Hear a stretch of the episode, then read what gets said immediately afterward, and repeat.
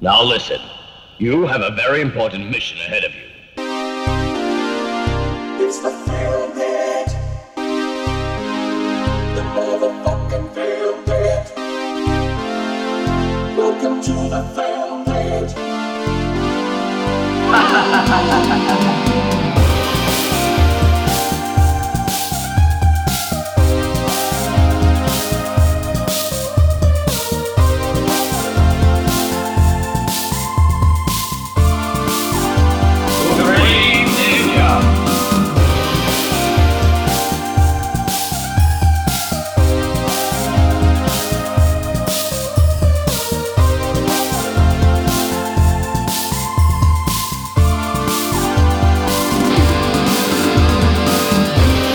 και φίλοι, γεια σας.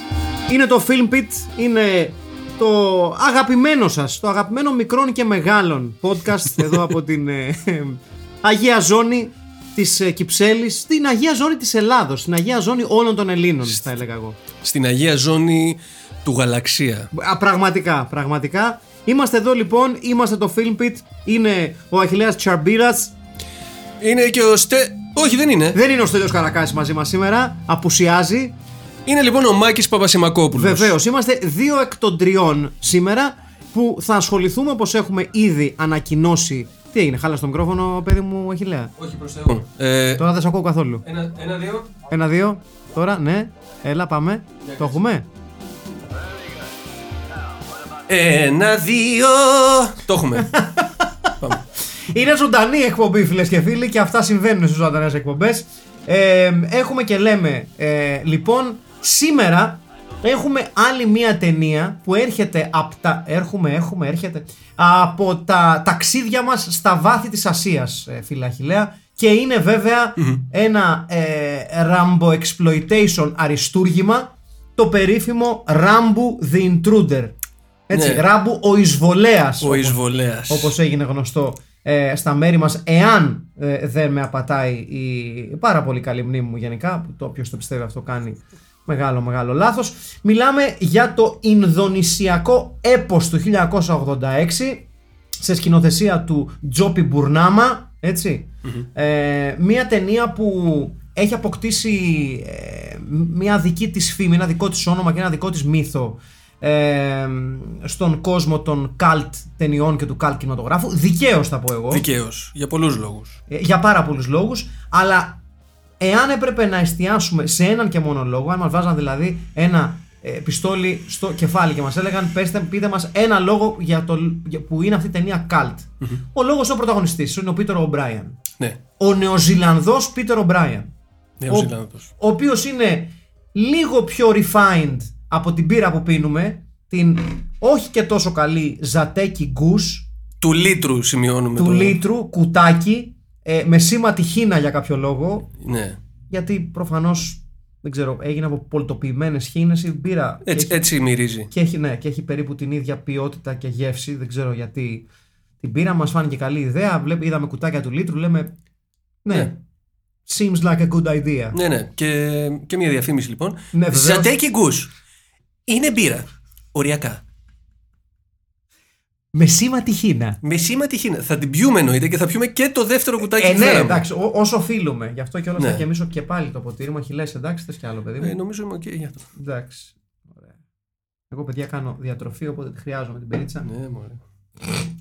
Λοιπόν, το, ε, το Rambo the Intruder λοιπόν έγινε πάρα πολύ γνωστό στους κύκλους του καλ κινηματογράφου κυρίως επειδή ε, θυμίζει και όχι τυχαία τον Rambo. Ε, κρατήστε αυτή τη σύνδεση γιατί λειτουργεί σε πολλά επίπεδα. Δηλαδή δεν είναι μόνο μία ταινία που θέλησε να αντιγράψει το Rambo. Ε, έχει να κάνει και με τον Πίτερ O'Brien και τον τρόπο με τον οποίο ο Πίτερ O'Brien έγινε κινηματογραφικός αστέρας στην Ινδονησία. Όσο Για κάποια- περίεργο, περίεργο να ακούγεται αυτό, αλλά ο Πίτερ O'Brien ε, έγινε ακριβώς αυτό, έγινε κινηματογραφικός αστέρας στην Ινδονησία. Ε, πέρασε πάρα πολλά χρόνια. Κάτι, Μια κάτι Δεκαετία. Παραπάνω. Παραπάνω. ε. Παραπάνω. Νομίζω κοντά στα 20 χρόνια πέρασε στην, ε, Α. στην Ινδονησία ε, ο Πίτερ O'Brien. Όχι ο πιο ταλαντούχος τοπιός του κόσμου.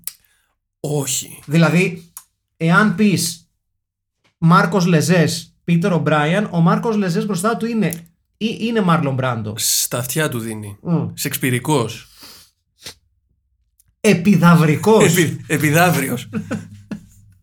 Ναι, ο, ο Πίτερ Ομπράιν, ο οποίος ε, εάν τον έβλεπες φατσικά, σου κάνει λίγο κεντρικός αμυντικός σε ομάδα της Γερμανίας το 1981. Κεντρικός αμυντικός σου κάνει άνετα Bon Scott Ναι. στα, στα ντουζένια του. Ναι, ναι, πολύ σωστό αυτό το, το, το μπονσκοτικό link. Ναι, πάρα πολύ μπονσκότ. Και γενικότερα σου κάνει ως ένας άνθρωπος που είδε τη χέτη, τον ρώτησε κάποιος πόση χέτη θέλετε και ο Πίτερ Ομπράν είπε ναι. Ναι, εί- είπε θέλω όλη τη χέτη.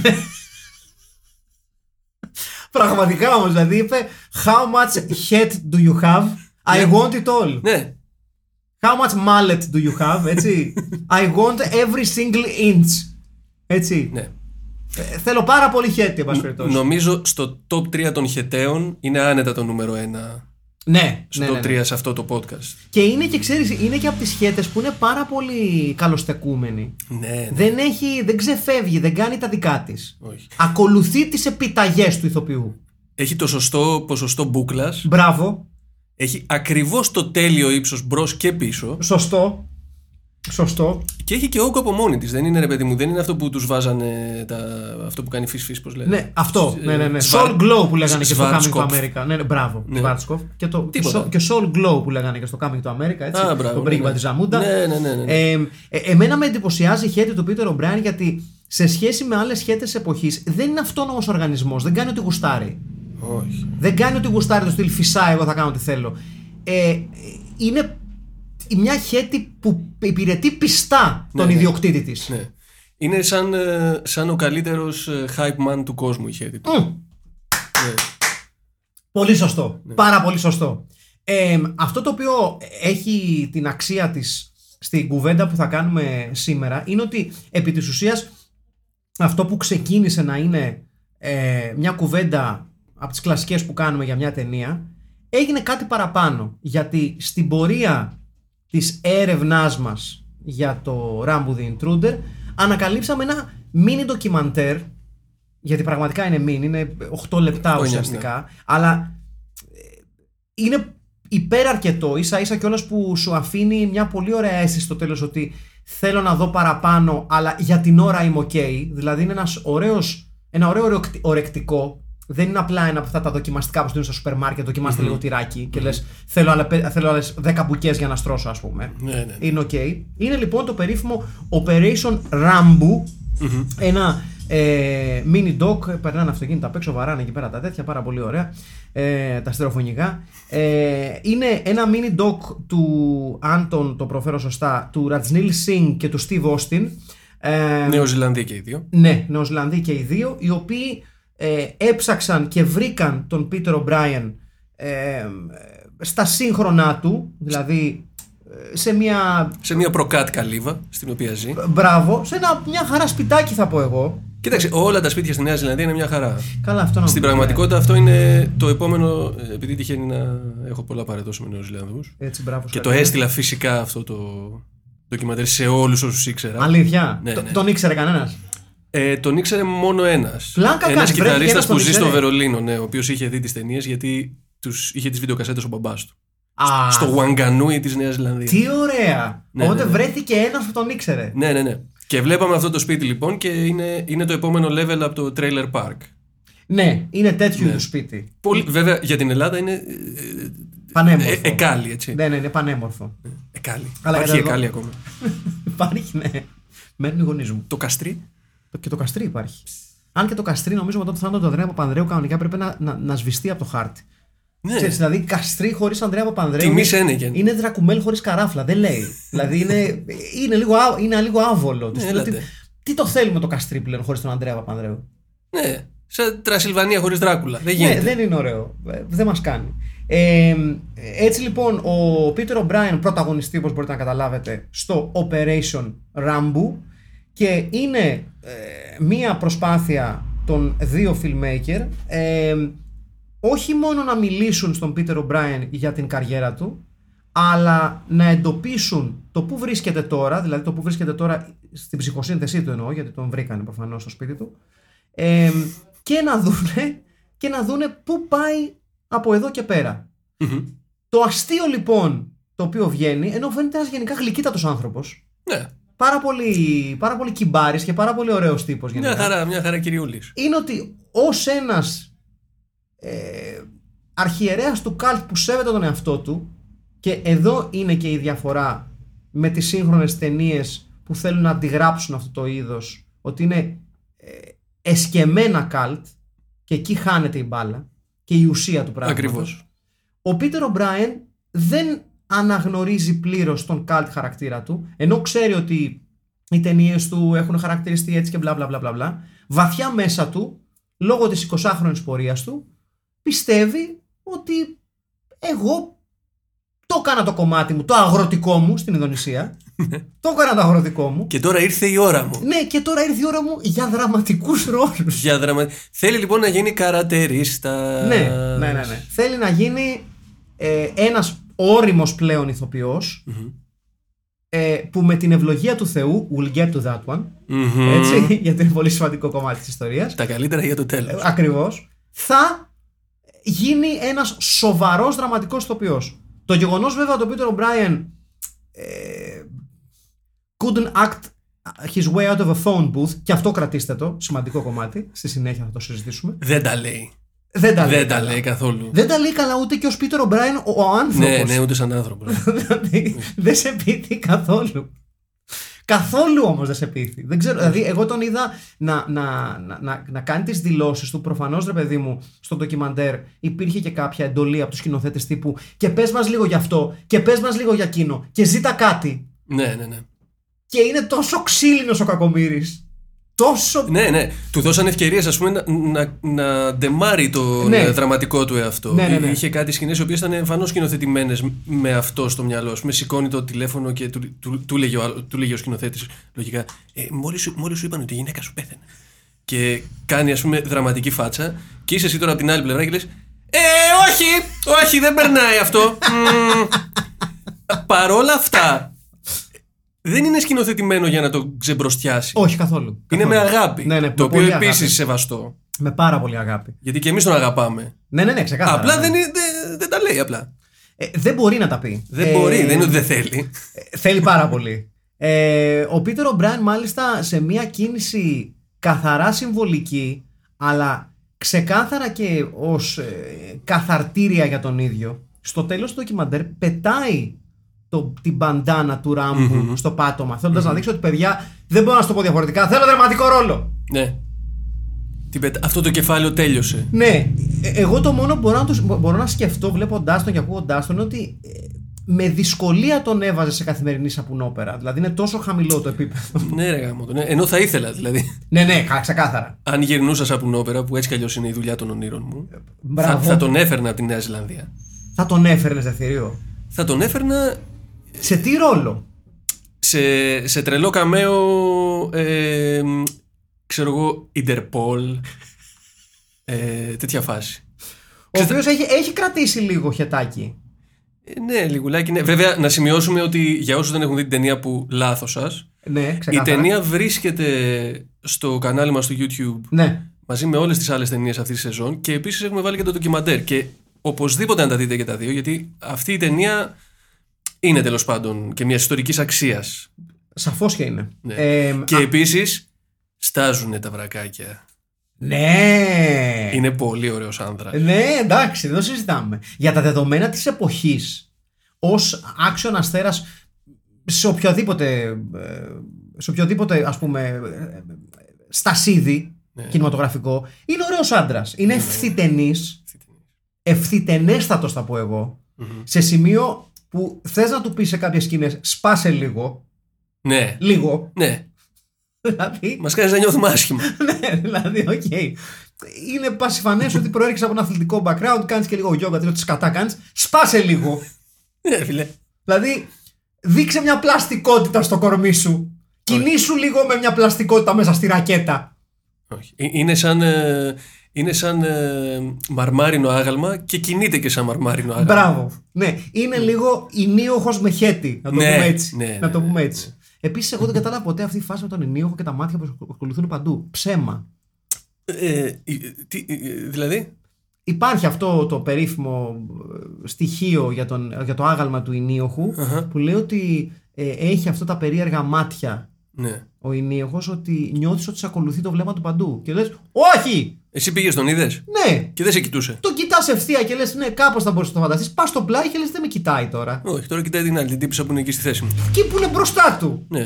και λες τι απατεωνιά είναι αυτή ρε, πώς την- δηλαδή, Τζάμπα λεφτά δηλαδή για το μουσείο. ναι ξεκάθαρα ξεκάθαρα και είναι πάρα πολύ ωραίο επίσης που ο ενίοχος ξέρεις επειδή έχει χαθεί και το υπόλοιπο άρμα και αυτά που ήταν αυτό το, το, το- Ε, ναι, απλά κάθεται έτσι και κρατάει κάτι. κρατάει κάτι λουράκια Ναι. Και λες είναι, ξε... είναι Πεκινουά κάτω. ναι μοιάζει πάρα πολύ ότι του έχουν φύγει τα πεκινουά και το έχει μείνει το λουρί Ναι. Τέλος πάντων, ναι, να είναι καλά ο Ενίοχο. Δεν θέλουμε να τον κακοχαρακτηρίσουμε. Τα χαιρετίσματά μας στον Ναι, Τα Ενίοχο. χαιρετίσματά μας. Στο μαγευτικό ενίοχο. Ναι, και στην οικογένειά του, εν πάση περιπτώσει, να είναι καλά ο Χριστιανός. Λοιπόν, ε, α- αυτό το οποίο ήθελα να, να πιάσουμε σιγά σιγά πριν πάμε στην ταινία, γιατί πραγματικά ε, α- άλλαξα πάρα πολύ την προσέγγιση μου για αυτό το, σημε- το σημερινό podcast από την ώρα που είδα το mini doc και μετά.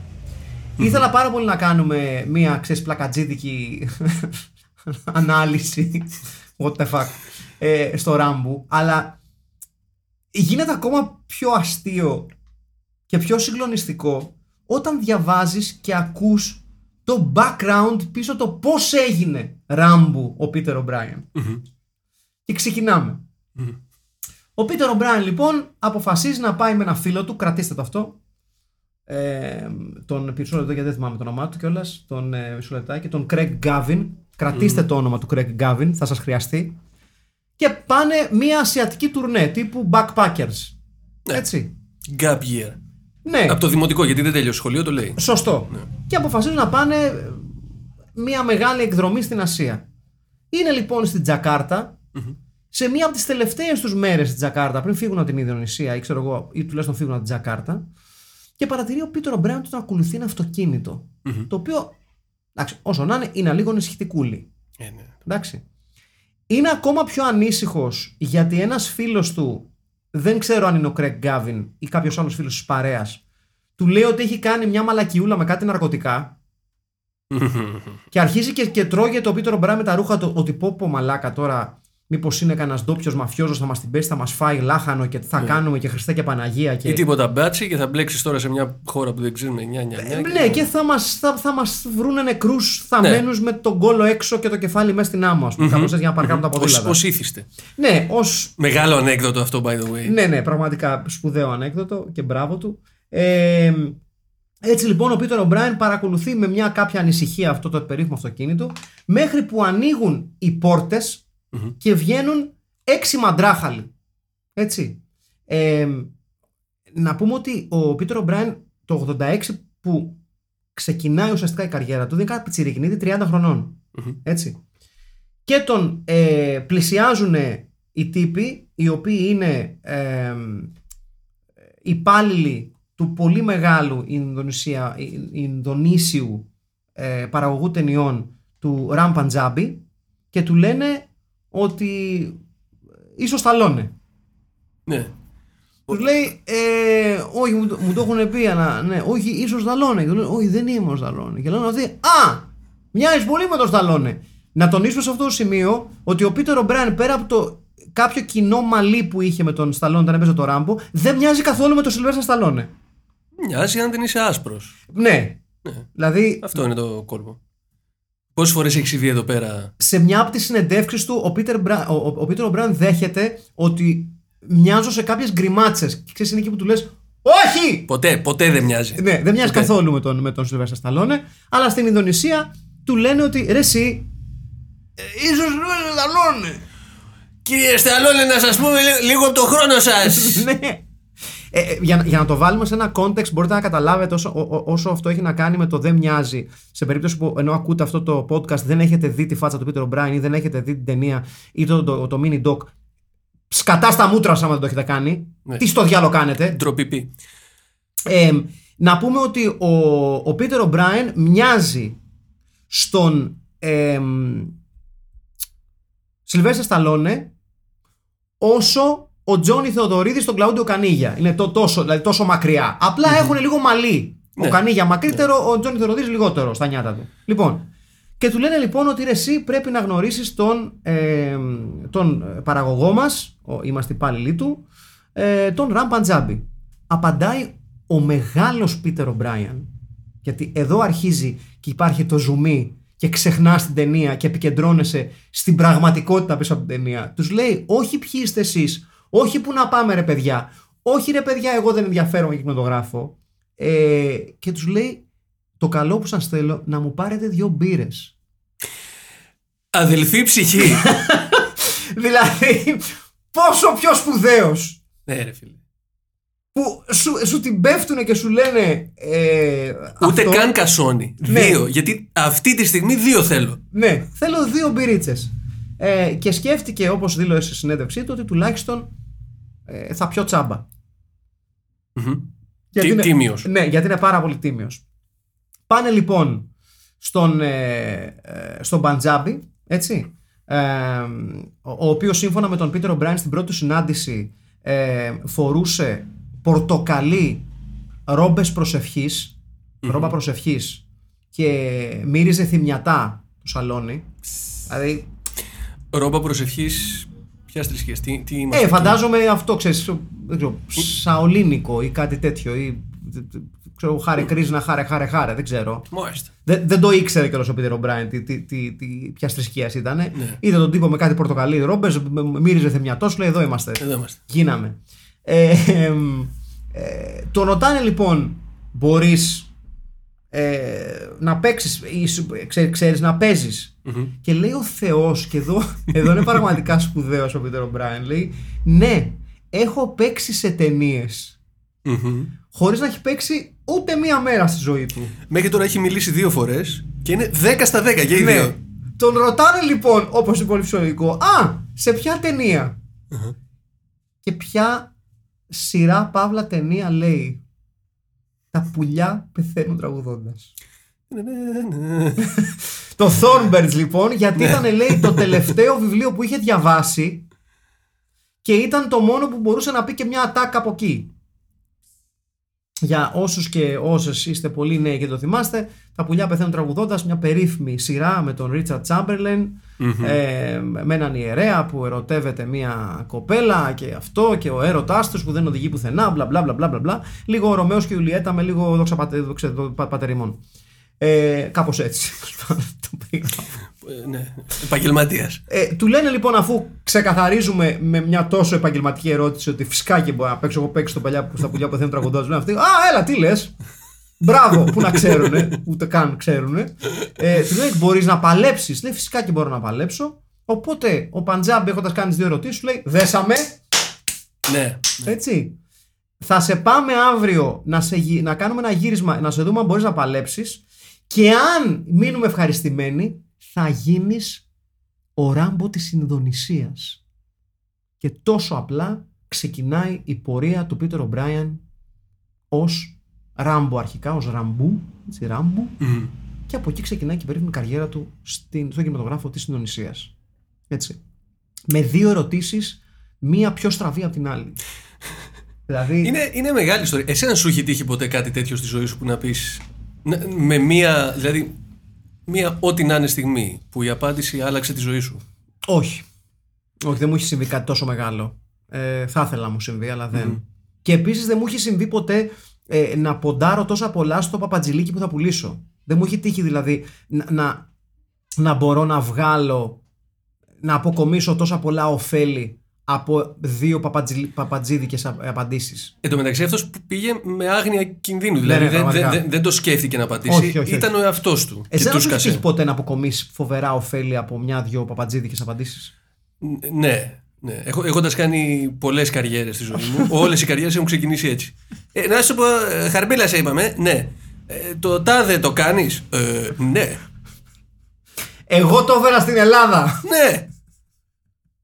Εννοεί, εννοείται ότι το κάνω συνέχεια. Τη μόνη φορά που δεν το έχω κάνει, ναι. υ- υπήρχε λοιπόν μια στιγμή στη ζωή μου που παραλίγο να γίνω porn star. Δεν ξέρω αν στο έχω πει αυτό. Ή τουλάχιστον εργάτης του πορνό. Δεν ξέρω αν θα γινόμουν αστέρας. Αυτό είναι, Κάτσε, αυτό είναι, μισό, μισό, μισό, μισό. αυτό είναι πάνω μου. Μισό. Μπροστά στην κάμερα ή, ή σε κάποιο ρόλο πίσω από την κάμερα; Α, άκου, άκου, άκου και να μου πεις εσύ, γιατί δεν Ναι, ξέρω. Γιατί οκ, αυτό οκ. είναι το θέμα. Είπα όχι και δεν ξέρω. Για πάμε. Ήμουνα λοιπόν πιτσαδόρος του παπάγου. Το- Ξεκινάμε δυνατά. Ναι. Πιτσαδόρος του παπάγου, παύλα μουσικός. 2001.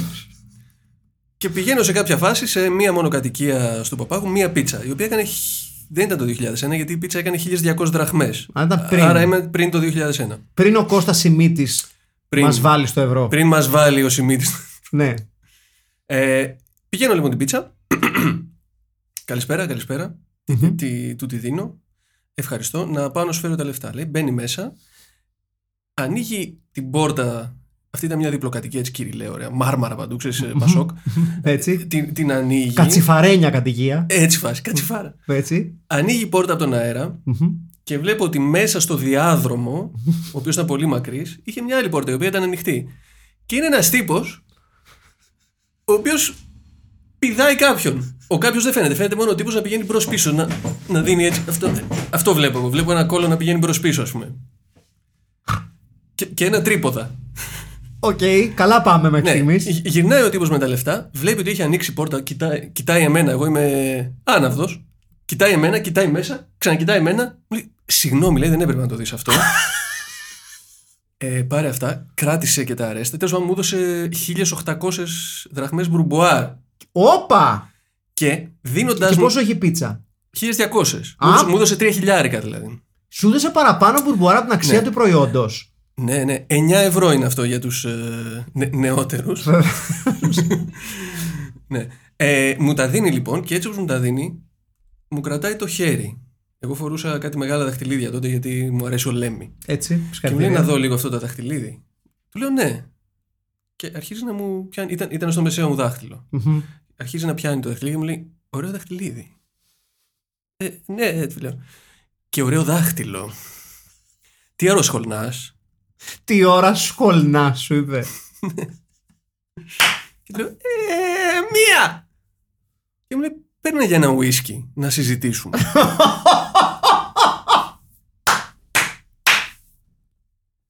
Εντάξει. Είχα και αυτό το μουστάκι που έχω τώρα τότε, έτσι. Αλλά σκέψτε το σε 19 χρόνο. Πολύ δυνατή εικόνα. Ναι.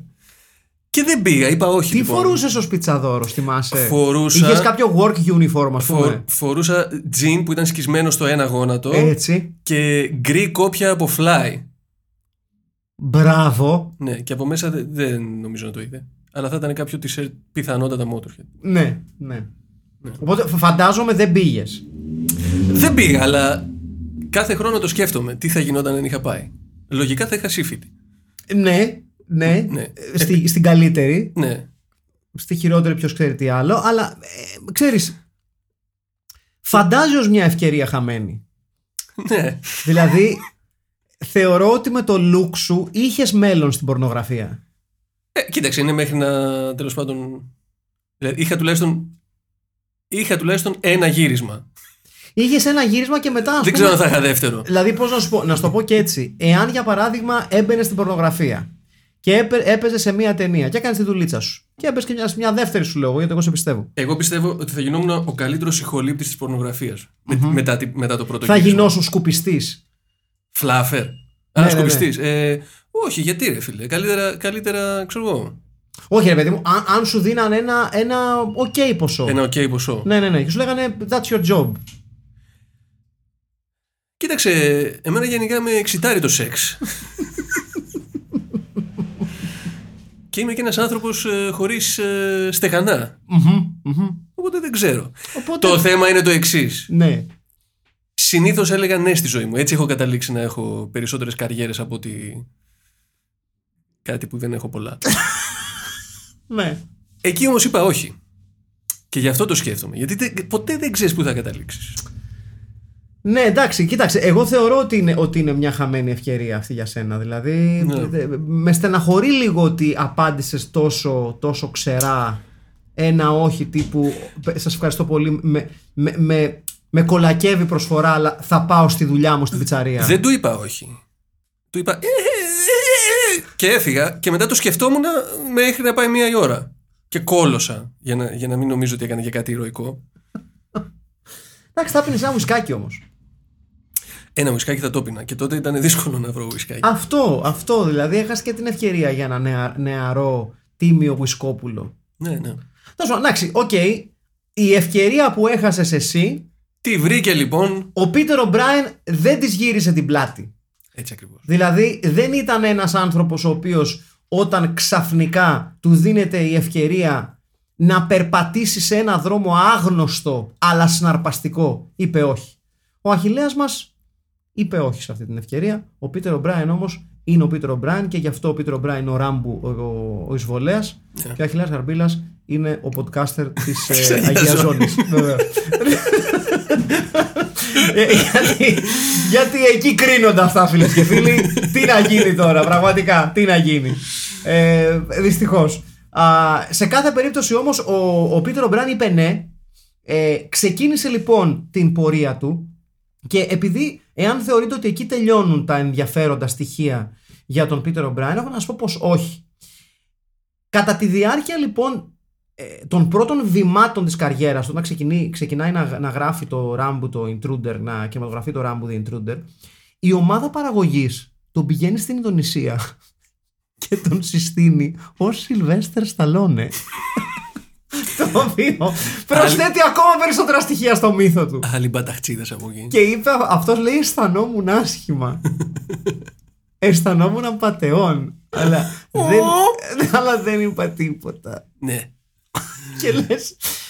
Ποιοι ήταν αυτοί οι Ινδονήσιοι και οι Ινδονήσιες που τους λέγανε Από εδώ ο Σιλβέστερ Σταλόνε και λέγανε Ναι, όντως είναι ο Σιλβέστερ Σταλόνε Λοιπόν, αρχές 90s. Ούτε αρχές 90s, τέλη 80s Όχι, όχι, λέω, σου, σου λέω. Ναι. Γιατί ξέρω ποιοι είναι αυτοί οι Ινδονήσιοι και οι Ινδονήσιες και υπάρχουν και Έλληνες. Αρχές 90s λοιπόν. Καταρχήν ξεκινάμε με, το, με την πολύ σημαντική κουβέντα Ξέρω ποιοι είναι αυτοί οι Ινδονήσιοι και οι Ινδονήσιες να σου πω, άμα είναι να κολλάς στο να βγάζουν λογική αυτά που λέω, να σταματήσω τώρα. Να σου βάλω λίγη χίνα του Ζατέκη βάλε, βάλε μια χίνα του σατάκι. λοιπόν, Τσίρκο Μεντράνο έχει στήσει έξω από το γήπεδο του ΠΑΟΚ Ναι. και διαφημίζει στις αφήσει πρώτο όνομα ότι έχουν τον Mr. T. Και κλείνουμε εισιτήρια να πάμε να δούμε τον Mr. T. Και σκάει ένας άλλος κυριούλης μαύρος με ένα σπίντο αμερικάνικη σημαία με το κούρεμα του Mr. T, ο οποίος λυγίζει ψεύτικα σίδερα. και το κοινό παραλυρεί στις κερκίδες. Οπότε, ναι, μια χαρά, καλά εξηγούνται. οι Αχ, τιμημένα 80s Ναι, ρε φίλε. Τιμημένα 80s ρε φούστη μου πραγματικά Δηλαδή τι, τι ωραία Ναι, Τσίρκο Μεντράνο featuring Mr. T. Πα. Πάρτα. Μαγεία Έτσι λοιπόν ο Πίτερ Μπράιν τον συστήνει ως από εδώ ο Σιλβέστερ Σταλόνι και από εδώ το αίσθημά μου ενδεχομένως, δεν ξέρω. Ε, ο Πίτερ Μπράιν δεν τους διορθώ, ο Peter O'Brien δεν τους διορθώνει και ξεκινάει η καριέρα του. Από εκεί και πέρα όμως, ε, ε, να πούμε κιόλας ότι για κάποιο λόγο το Ράμπου είναι το παρατσούκλι του χαρακτήρα ε, καθώς το κανονικό το όνομα στην ταινία είναι Alex Trambuan οπότε τι πιο φυσιολογικό από το να το λένε Ράμπου μ, και όχι Τράμπου για παράδειγμα ή Άμπουαν ή κάτι τέτοιο δεν ξέρω ή, ή Άλεξ ή κάτι τέτοιο. Ε, τέλος πάντων το λένε Ράμπου. Έτσι. Ε, αυτός είναι, είναι ο Ράμπου. Ε, ο, ο Άλεξ Τράμπουαν λοιπόν ο χαρακτήρας είναι ένας ε, πρώην αστυνομικός ο οποίος έχει γίνει λίγο τυχοδιώκτης λίγο στα, στα παπάρια του λίγο ε, γυρνοβολάει λίγο πολύ σαν τον Πίτερ Ομπράιεν δηλαδή Ναι, ναι, ναι. γι' αυτό έχει ενδιαφέρον αυτό γιατί μόλις μαθαίνεις μεγάλη στιγμή αυτή με το μαγιδάκι Μεγάλο που μαγιό. κολυμπάει μόλις μαθαίνεις την αλήθεια του O'Brien αρχίζεις και βλέπεις πολλά κοινά στοιχεία με το Ράμπου ως χαρακτήρα, ως τύπο που τριγυρνάει και έχει τα γκομενάκια του και αυτά Ναι, και το ναι. ένα το άλλο. Αν και ε, στο, τουλάχιστον, στο, τουλάχιστον στο πρώτο μισό της ταινίας έχει αρκετό exploitation η ταινία.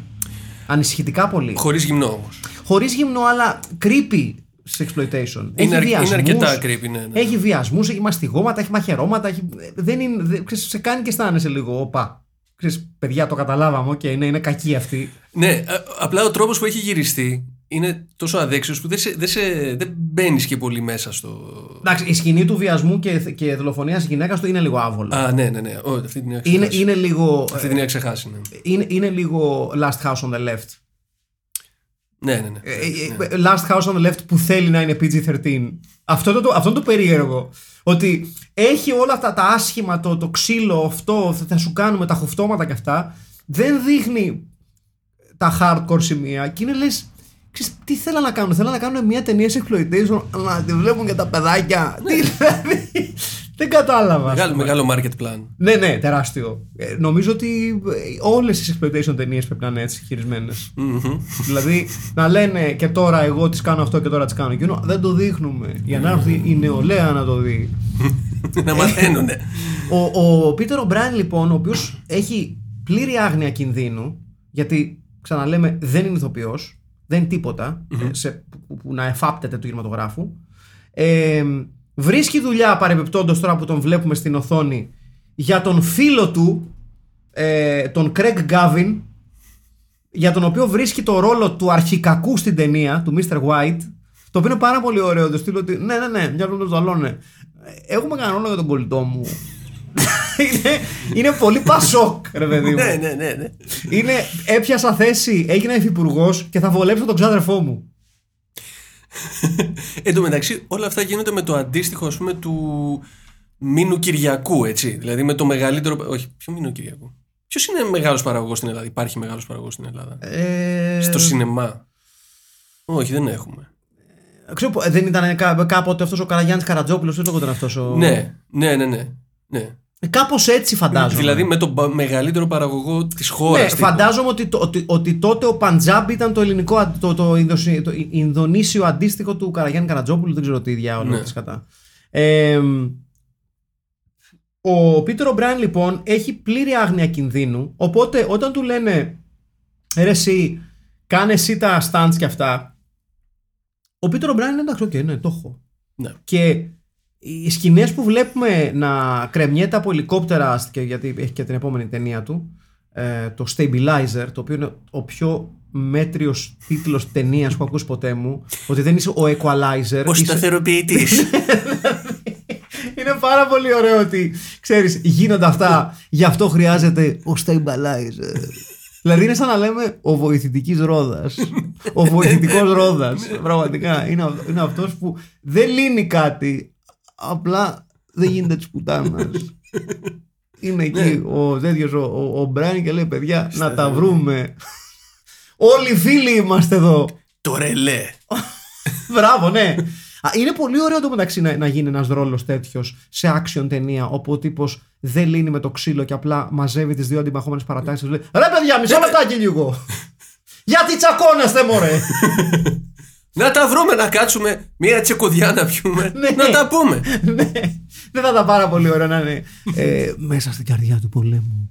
Μόνο ένας άνθρωπος μπορεί να τους φέρει να κάτσουν στο ίδιο τραπέζι και μετά Ο- κατ. Όπου βγαίνει από χαράκομα και είναι. Ε, ε, ε! Time out! Λοιπόν, Μισό, μην πυροβολείτε, μωρέ! Μια στιγμή! Όλη μέρα πυροβολάτε, πάμε και πού και πάμε και πού. Καταλάβατε τίποτα! Ελάτε λίγο να κάτσουμε να τα πούμε. Ο Γιάννης Ερέτης είναι ο σταθεροποιητής. Πολύ, ω- πολύ ωραία ιδέα καλό, για πολύ ταινία. καλό. Δίνουμε ιδέες για ταινίες, παιδιά. Αν θέλετε, μας ακούτε. Αν δεν θέλετε, οκ. Εντάξει. Ε, επιστρέφω λοιπόν στον Πίτερ Ομπράιν και ε, τα stand που τα έκανε όλα ο ίδιος με μηχανές, με ξύλα, με βουτιές, με ε, να κρέμεται από ελικόπτερα. Μάλιστα σε μια ε, στιγμή, το, η οποία νομίζω είναι στο Stabilizer, όπου κρέμεται από ελικόπτερο, κρέμεται χωρίς χινιά. Είναι Ναι. τύπου κρέμεται με τα δύο χέρια από ελικόπτερο που είναι στον αέρα. Αν σου- φ- φ- πε- πε- πέσει, σκοτώθηκες. Αλλά έχει πλήρη άγνοια κινδύνου ο Πίτερ Ομπράιν ε, και μάλιστα είχε πλήρη άγνοια κινδύνου και πλήρη άγνοια πιο σωστά για το πώς τον έβλεπε και το υπόλοιπο cast, το ινδονησιακό cast. Και υπάρχει μια πολύ συγκεκριμένη σκηνή στην ταινία στο, στο Ράμπου, το οποίο όταν το διάβασα πραγματικά ξαναείδα τη σκηνή μόνο και μόνο γι' αυτό, όπου του την πέφτουν κάποιοι, κάποια τσιράκια του αρχιγκάνγκστερ, ας πούμε, όταν είναι σε ένα τηλεφωνικό θάλαμο και πάει να πάρει ένα τηλέφωνο. Ε, οι Ινδονήσοι λοιπόν τον είχαν δει με πολύ στραβωμάτι. Γιατί σου λέει ότι εμείς δουλεύουμε εδώ τόσα χρόνια και έρχεται ο ξένος, ας πούμε. Γιατί παντού υπάρχει.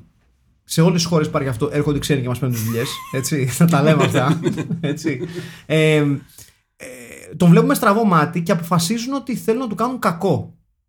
Έτσι λοιπόν αντικαθιστούν τα ραβδιά με τα οποία τον δέρνουν τα κινηματογραφικά τα ψεύτικα με αληθινά, τον πλακώνουν κανονικά στο ξύλο και υπάρχει μια συγκεκριμένη, συγκεκριμένη σκηνή σε, αυτή την, σε, αυτή την, σε αυτό το sequence όπου έρχεται ένα αυτοκίνητο γκαζωμένο και ο Πίτερ Ομπράν κάνει στην άκρη, ο Ράμπου, κάνει στην άκρη τελευταία στιγμή και το αποφεύγει. Αυτό έγινε, έγινε πραγματικά. Ο Πίτερ Ομπράν δεν ήξερε ότι του, θα του το κάνουν αυτό.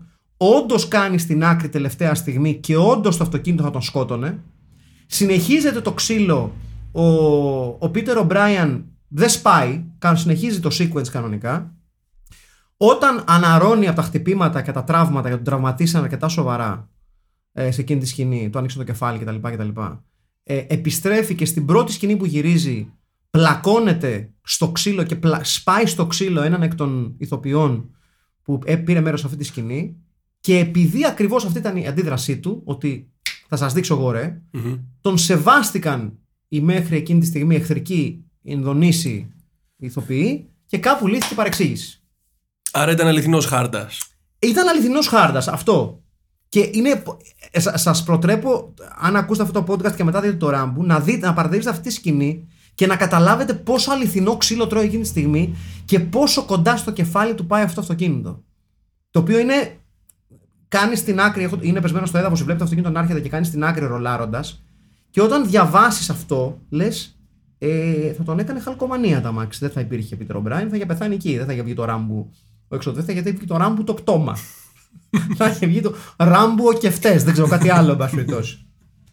Ε, ε, οπότε ε, σε όλη αυτή την, ε, σε όλη αυτή την ιστορία ε, έχουμε αναφερθεί ελάχιστα στην ίδια την ταινία γιατί πραγματικά ε, μου φαίνεται πολύ πιο ενδιαφέρον να ασχοληθείς με τον ίδιο τον Πίτερ Ομπράιαν και την πορεία του. Και να δεις την ταινία σε αυτό το context. Ναι, ναι, μα, σε αυτό το context ενός ανθρώπου ο οποίος δεν ήξερε τίποτα, μπήκε σε μια παραγωγή ε, επειδή κάποιος τον πέρασε για κάποιον άλλον, για ένα αστέρα του Hollywood.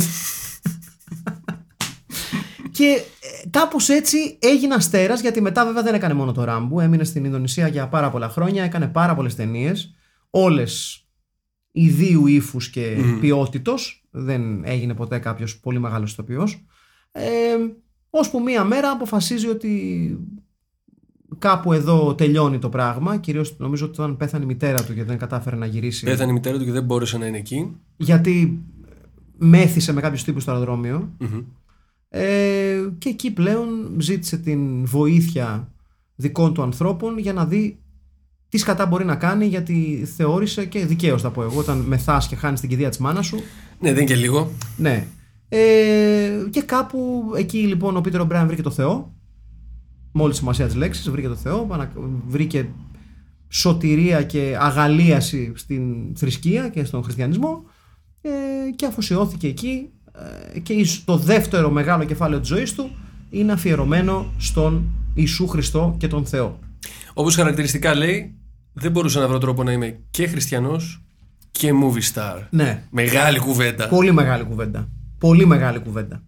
Ε, και επειδή το, το τόνισε ο, ο Αχιλέας τώρα με το χέρι του το έδειξε, επειδή έχουμε αναφερθεί πάρα πολύ στον Πίτερ Ομπράιν και στη ζωή του έξω από το, το κινηματογράφο, ε, ή μάλλον on the side of it, πιο σωστά, ε, πρέπει να αναφερθούμε σε ένα πολύ μεγάλο στοιχείο αυτής, αυτής, αυτής της ταινίας, το οποίο πραγματικά είναι ιδίας εφευρετικότητας, σπάνιας εφευρετικότητας, με, με το σεναριακό τζιζ που είχαμε στον W is War, το στυλ κόφτε του το πουλί του πρωταγωνιστή, να κάτι πρωτότυπο. Το Ράμπο, okay, δεν κόβει πουλιά, δεν το κάνει αυτό. Δίνει όμως το χαρακτήρα ένα μαγικό εργαλείο. Ναι. Ένα μπαλάκι. Μίλησέ μας για το μπαλάκι, Αχιλέα. Είναι λοιπόν το λιγότερο αναμενόμενο πράγμα που έχω δει σε, σε, σε ταινία δράσης. Αφού, αφού λοιπόν κυνηγούνται, έχουν χωριστεί σε δύο ομάδες. Οι μεν έχουν τρίκυκλα και οι δε έχουν ξερά και κυνηγούνται για κανένα πεντάλεπτο. Ε, και- Εγώ το, το, το μπαλάκι κάνει, κάνει έμπα μ, στην αρχή της ταινίας, στο πρώτο, στο πρώτο λεπτό της ταινίας. Ναι, sorry, εγώ μιλούσα για αυτήν εδώ τη σκηνή. ο- Όπου το μπαλάκι εδώ πλέον γίνεται. Lethal weapon. Έχει μία σκηνή ολόκληρη δικιά του. δηλαδή έχει προσπαθεί επί 10 λεπτά να κάνει καλά, ας πούμε, εκεί τους τρεις τους, τους μεγάλους κακούς, με τις πολλές μπάρες. Και εν τέλει βγάζει λοιπόν το μπαλάκι το οποίο πολύ σωστά είπε ο, ο Μάκης βγήκε, δηλαδή μας το έκανε ο σεναριογράφος, φρόντισε να μας το φέρει από την αρχή. Να, μας... Να μας το προλογίσει. Ναι. Αλλά και παρόλα αυτά δεν χάλασε την έκπληξη. Δηλαδή, Όχι, είναι- όχι, όχι. σεναριακά αυτό ήταν, ήταν μια πινελιά ιδιοφυΐας. Και το βγάζει λοιπόν το μπαλάκι και αρχίζει να το πετάει. Μπαλάκι, μπαλάκι έτσι. Μπαλάκι, πώς το λένε. δεν Ναι, ρε παιδί μου, μπαλάκι. Κανονικό. Τύπου Ναι. τέννη, κρίκετ, baseball, τέτοιο. Ναι, αλλά ούτε καν το σοβαρή. Πιο μικρό. Ναι, ναι, δεν ναι, είναι είναι μεγάλο. μικρούλικο. Ναι. Ναι, ναι, ναι, ναι, Είναι ναι. σαν αυτό που κάνουν, πώς το λένε, ρε, που, είναι, που έχει μέσα χώμα και το πετάνε και κάνουν, το κλωτσάνε. Α, Μπράβο, ναι. Πώς το λένε αυτό που έχουν οι Χάκι σακ. Χάκι σακ. Ναι. Δεν κάτι τέτοιου μεγέθους.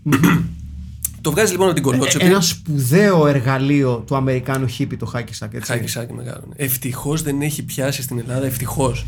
Που, που θα έπρεπε έτσι με τους χίπηδε που έχουμε εδώ. Ναι, νομίζω μας σώζει το ότι έχουμε και πολλούς γκοθάδες. Δεν ξέρω. Κάτι, Ναι, κάτι ίσως, παίζει εκεί. ίσως, ίσως εκεί, ίσως λίγο η, η μαυρίλα των Γκοθάδων μας επαναφέρει στην τάξη. Ναι, Thank ναι. you Goth people of Greece. Να είστε καλά που δεν επιτρέψατε στο χάκι σακ.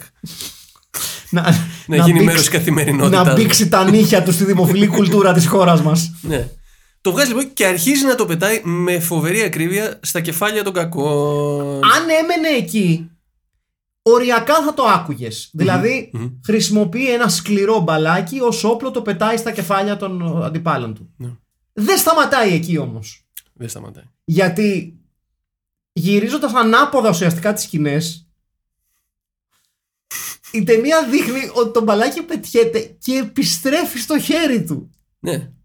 Δηλαδή, Γιατί, Όταν είναι, γιατί κάποιος είναι σας- Νεοζηλανδός. Είναι το, γνω- το γνωστό μπαλάκι.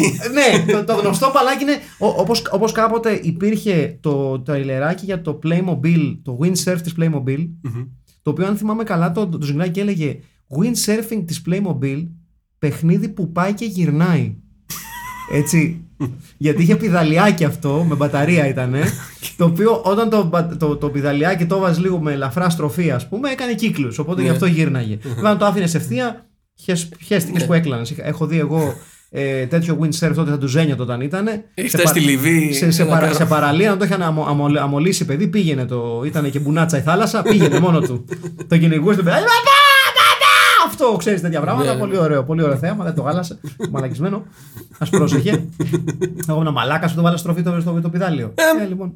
Ε, ε, και αν, αν σε κάποιους και κάποιες, γιατί προφανώς έχουμε πολύ μεγάλο γυναικείο κοινό, κάτι σας λέει αυτό. Δηλαδή, κάτι σας 28%. θυμίζει αυτό το. Ε, ναι.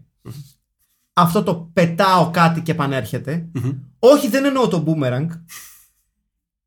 Θέλω να σας πω ότι το μπαλάκι του Ράμπου είναι επί της ουσίας μία ε, μορφή τσέπης αν θέλετε της ασπίδας του Captain America. Γιατί είναι αντίστοιχο αντικείμενο που δεν θα έπρεπε να γυρίζει στον, στον ε, ιδιοκτήτη του. ναι, ναι, Το ναι. boomerang είναι φτιαγμένο για να γυρίζει. Ναι. Σωστά. Δηλαδή η, η ασπίδα του Captain America γιατί γυρίζει στα χέρια του. Η φυσική λέει όχι. Ναι, δηλαδή, δηλαδή αυτό. Ναι. Το μπαλάκι πώς γυρίζει. Ναι, Και λες, σωστά. If it's good enough for Captain America, God damn it, it's good enough for Rambo. Άρα και αυτό το μπαλάκι ήταν φτιαγμένο από βιμπράνιο. Πώς το λένε αυτό. Μπράβο, Το... ναι, σωστά. Πολύ σωστά. Ήταν ένα μπαλάκι από την χώρα του Μαύρου Πάνθυρα. Wakanda ζωή σε λόγο μας, παιδιά. Βεβαίως, ε, Chadwick Boseman. ε, Μεγα- πώς- μεγάλη, μεγάλη πίκρα. και πόσο, πόσο σπουδαίος τύπος που δεν το χρησιμοποίησε καθόλου για την προβολή του, το έκανε αθόρυβα, άκουσε τον κάθε μαλάκα εκεί έξω να λέει πω πω πολλά κιλά έχει χάσει αυτός και τι κάνει και βαρδάρει και τέτοια. Δεν είπε ποτέ κου- δεν είπε κουβέντα. Ε, το πάλεψε πολύ τίμια μέχρι τέλους Ναι. απέναντι σε μια ε, κακά τα ψέματα ασθένεια που της γάμιεται το σπιτάκι ε, και δυστυχώς ε, τον χάσαμε Ε, sorry που που αλλάζουμε λίγο το ύφος, αλλά αφού αναφερθήκαμε στη... Με, Μεγάλος πα και επίσης βάζει και λίγο σε context τώρα James Dean και Klein Mine, έτσι. Καλά, προφανώς. Προφανώς. Ε, ναι είναι άλλη μια περίπτωση. Die young χωρίς το live fast. Δεν ήταν κανένας τέτοιος τύπος αλλά οκ. Ε, Τέλος πάντων, για να επιστρέψουμε στα δικά μας και να αφήσουμε πίσω αυτό το στενάχωρο event, αλλά καλό είναι να αναφερόμαστε γιατί πραγματικά ήταν ένας αξιόλογος τοπίο που θεωρώ ότι αν μπορείς να πεις πολλά άσχημα και άμυαλα ποπκορνάτα για τις ε, ταινίες της Marvel η συμμετοχή σε αυτές του Chadwick Boseman νομίζω ότι είναι μια πολύ μεγάλη πινέλια ποιότητας. Μμμ. Και πάνω στην ευκαιρία αυτή ε, διάβαζα μια συνέντευξη μιας τύπησας που του είχε πάρει συνέντευξη. Και έλεγε το εξής. Το αρχικό σενάριο και η αρχική ιδέα για τους κατοίκους της Wakanda είναι να μιλάνε με βρετανική προφορά Ο μαλάκα. High Χριστός, British. Αλήθεια. Σοβαρά. Και ήρθε αυτός και τους είπε ε, δεν παίζει. Θα μιλάμε ο καθένας με τη regional προφο- προφορά του. Και αν όχι, εγώ γεια σας. Πολύ τίμιος. Και του, και του είπε η Disney, η πρώτη απάντηση από τους παραγωγούς ήταν «Mm, It's a bit much.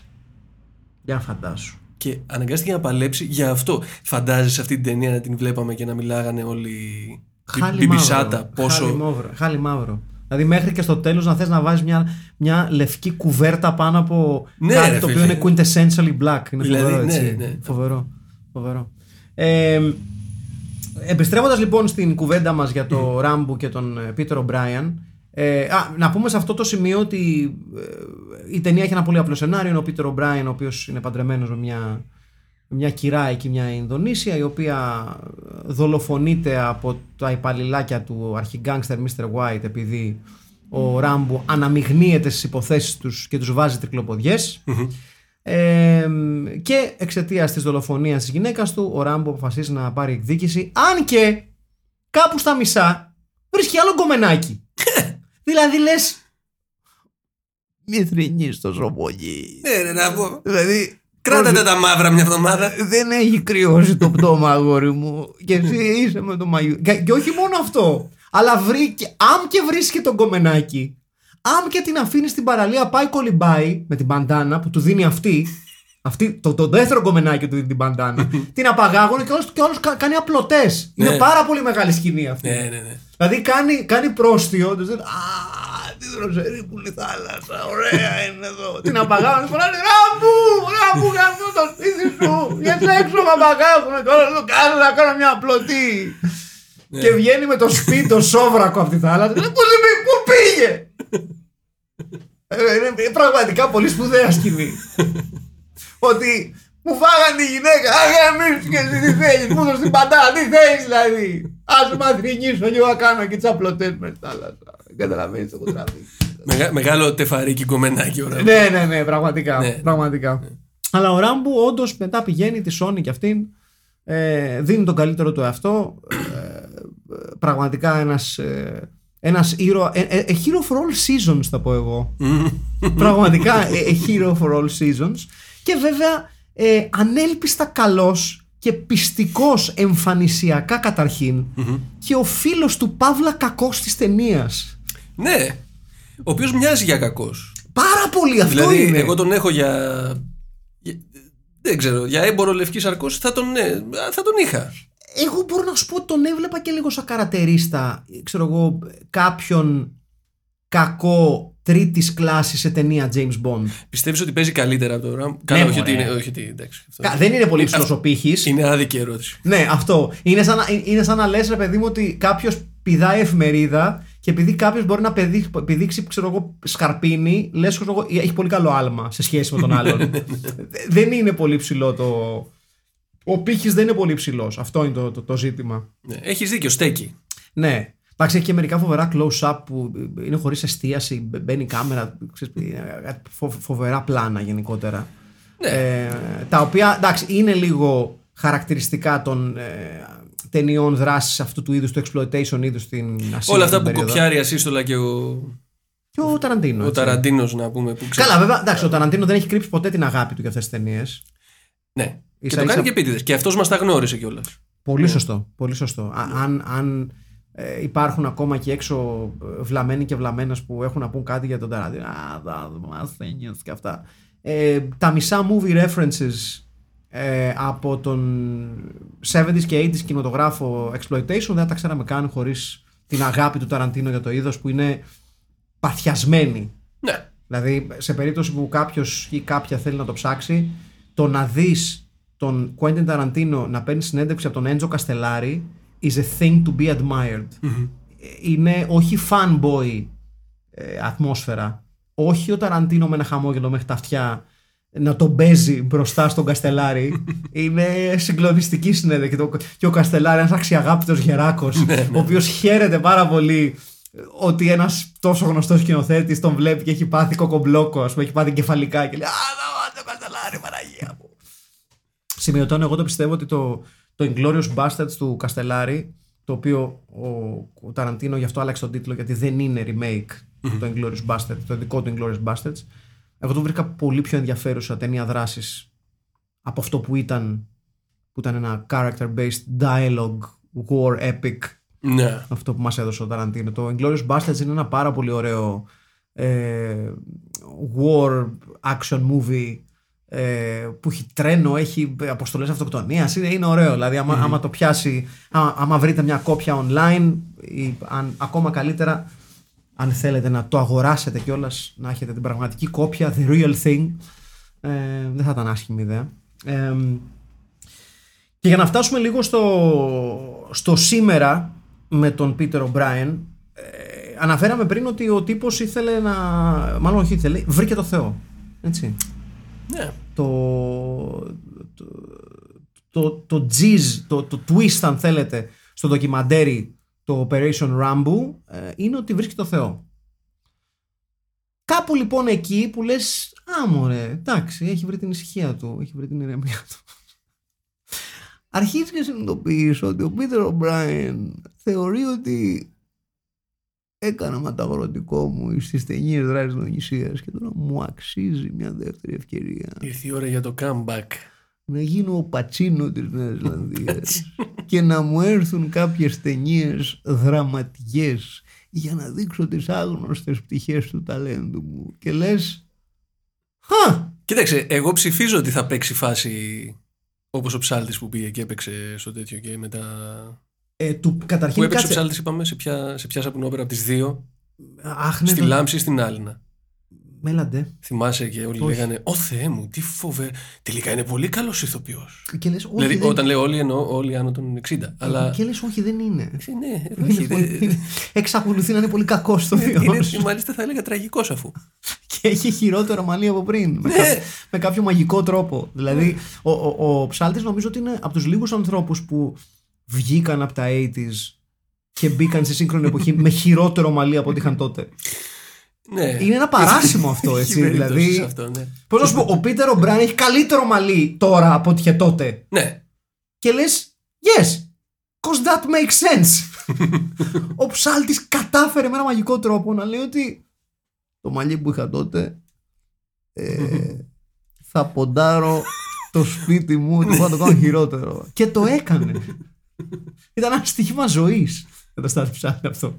Ε, ε, το, το ντοκιμαντέρ το οποίο ε, κυκλοφόρησε στο Vimeo τον Αύγουστο του 19 δηλαδή έχει ένα χρόνο οπότε είναι ακόμα εντός Μμμ. σχεδίου πόλεως όσο έχει να κάνει με την προσπάθεια του Πίτερ O'Brien να ε, κάνει το comeback του Θα σας κρατούμε ενήμερους ναι ναι από τη σελίδα μας στο facebook. Βεβαίως, βεβαίως. Και δεσμεύομαι ότι θα κάνω μία προσπάθεια μήπως και τον βρούμε. Μήπως και τον βρούμε. Μεγάλες κουβέντες. Μήπως και τον βρούμε. Έχω μάλιστα κάνει κάποιες, ε, ε, κάποιες κινήσεις, έχω να σας πω, για να, για να βρούμε κάποιες φυσιογνωμίες από τις ταινίες που κριτικάρουμε για μια σειρά από συνεντεύξεις ε, ναι, που θα, θα μπορέσω να σας πω περισσότερα για αυτά μέσα στους επόμενους μήνες. Ε, Δύο-τρεις συνεντεύξεις δηλαδή είναι στο όριο του να συμφωνηθούν για να γίνει δηλαδή, απο- η αποκάλυψη της σημερινής εκπομπής. Πω! Η αποκάλυψη της σημερινής εκπομπής. Δεν θα μας πεις, ρε Όχι, αντίχριστε. όχι, δεν θα σας πω, όχι, όχι. όχι, όχι. Όπως, όπως ακριβώς έσκασε το βίντεο του Λορέντζο Λάμας από το πουθενά, έτσι θα σκάσουν και οι συνεντεύξεις από το πουθενά. Έχω να σας πω. Δεχόμαστε στοιχήματα Βεβαίως. δεν- στα διάφορα μέσα. Βεβαίως. Βεβαίως. Α, να πούμε σε αυτό το σημείο και όλο τώρα που πούμε για τα διάφορα μέσα. Ε, παιδιά, έχουν σταματήσει να ανεβαίνουν εκπομπές στο Anchor, να το πούμε αυτό. Ναι, το anchor.fm ε, δεν υπάρχει πια. Γεια σας. Και πλέον έχουμε το thefilmpit.com. Σαν μεγάλα παιδιά. Α, έχει κατέβει όλο από το, από το Anchor οι εκπομπέ. Στο Anchor υπάρχουν μόνο τα παλιά. Αυτό, δηλαδή Ναι. μέχρι ένα σημείο. Ναι, ναι. Αλλά μπορείτε να βρείτε όλες τι εκπομπές από την αρχή τους Ναι. Ε, στο site μας πλέον, το οποίο ε, ε, να το ξαναπούμε. thefilmpit.com Ωραία, όπου οπότε- μπορείτε να βρείτε όλο μας το αρχείο και σύντομα και άλλα καλούδια. Και σύντομα και άλλα καλούδια τα οποία θα μπορείτε να, να τα απολαμβάνετε μέσω της ε, σελίδας μας. Λοιπόν, Το ε, οποίο site, να πω ένα τελευταίο. Φυσικά. Το οποίο site το έφτιαξε ο, ο Βελισάριος, ο ανιψιός μου. Keeping it Pasok! Ναι. Πραγματικά! Έτσι, γιατί έχουμε κάποια κοινά με... Πραγματικά keeping it ιστορία. Pasok! Α, να πούμε σε αυτό το σημείο ότι η ταινία έχει τα πιο άβολα όπλα που έχω δει στη ζωή μου. Ναι, ναι, είναι είναι από τέτοιο. Είναι από 15 Αύγουστο στην Ήπειρο από το Πανηγύρι. Μπράβο, ναι, ναι. Ναι. δηλαδή λες, δεν μπορούσε να βρει κάποιος μια ρέπλικα. Παιδιά, τα όπλα είναι συγκλονιστικά άβολα. Ναι. Τα βλέπεις και λες. Ενώ θέλω να με πείσει η ταινία για τις action σκηνές, βλέπεις τα όπλα και λες. Ε, Ναι. Είναι λάθος, λάθος σχήμα, λάθος μέγεθος. Ναι. και είμαι σίγουρος ότι, επειδή είναι dubbed η ταινία προφανώς όπως καταλαβαίνει, είμαι σίγουρος ότι όταν πατάνε τη σκαδάλη κάνουν και βγάζουν 100%. σπίθες που τη σβήσανε post-prod. Α πούμε, ναι. Ε, δηλαδή το όπλο του Ράμπου στην, ε, στη- στο μεγάλο κρεσέντο της ταινίας είναι ένα πράγμα που μοιάζει σαν πολυβόλο. Και όταν ρίχνει σφαίρα, ανατινάζεται το μισό σετ για κάποιο λόγο. Δεν ξέρω τι φάση είναι αυτή. Αλλά ε, ναι, δεν δεν σε πείθει ιδιαίτερα ότι είναι ένα πραγματικό όπλο. Ε, πάρα πολύ άβολες μπουνιές επίσης από τον, ε, από τον O'Brien. Ε, τύπου μόνο haymakers. Βαράμε μόνο haymakers. ναι, ναι, ναι, ναι. Μόνο, μο- μόνο, ε, μόνο, μόνο από, τον, από τον νόμο από πίσω και προς τα μπρος Είναι, είναι η τεχνική ε, σκατόξυλο σε μπαρ. Ναι, είναι τα μπουκέτα που βαράω όταν έχω πιει τρία ποτά. ναι, που, που συνήθως ρίχνεις ένα γιατί μετά τελειώνει η φάση. ναι, ναι, και, Αυτό. και, δεν- και δεν έχει ενέργεια μετά. Ναι. Δεν έχει Απλά ανάσα. αυτός αναγκάζεται να το κάνει ξανά και ξανά. Ναι, ναι, ναι, ναι, ναι, ναι.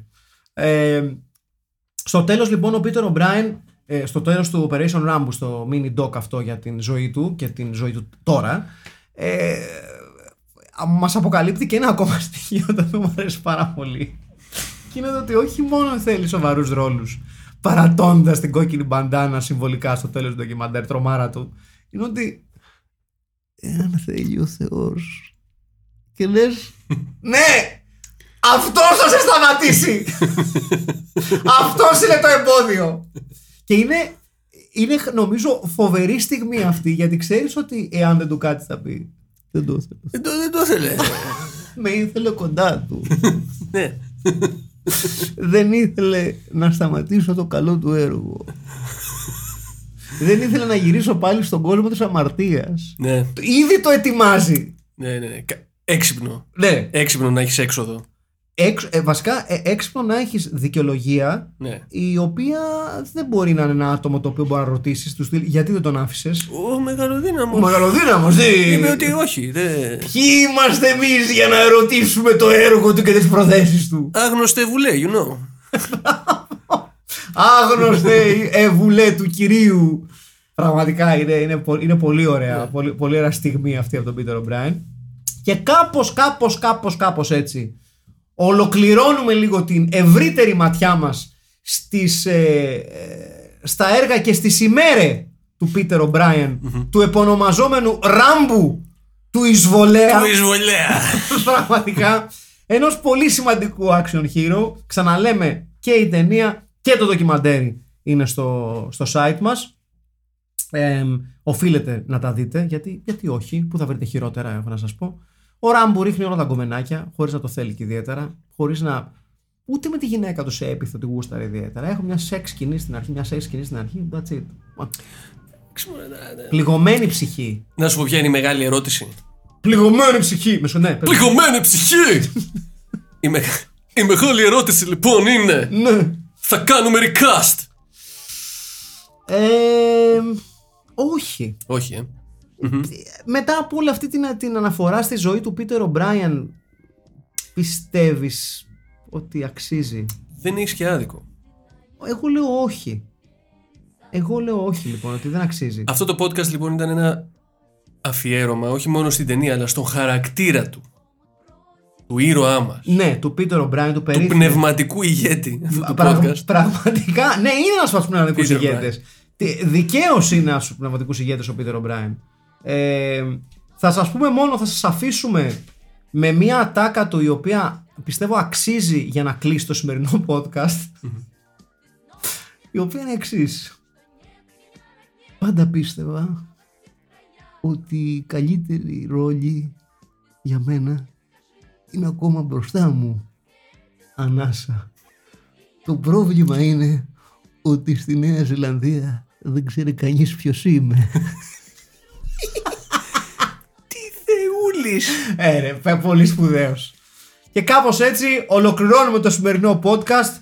Ε, ήταν ο Αχιλέας ο Τσαρμπίλας Ήταν ο Ασημάκης Παπασημακόπουλος. και ήταν ο Πίτερ ο Μπράιαν, ο Ράμπου, ο Εισβολέας. Ήμασταν και θα παραμείνουμε το Filmpit. Ραντεβού την επόμενη φορά. Ε, οπότε και θα εξετάσουμε το έπος του Dolph Lundgren, τον Τιμωρό, που είναι η πρώτη προσπάθεια ε, της Marvel ε, της Marvel Comics να μεταφέρει ένα από τους χαρακτήρες της στην μεγάλη οθόνη. Νομίζω, εάν δεν, ε, δεν προηγήθηκε το Howard the Duck.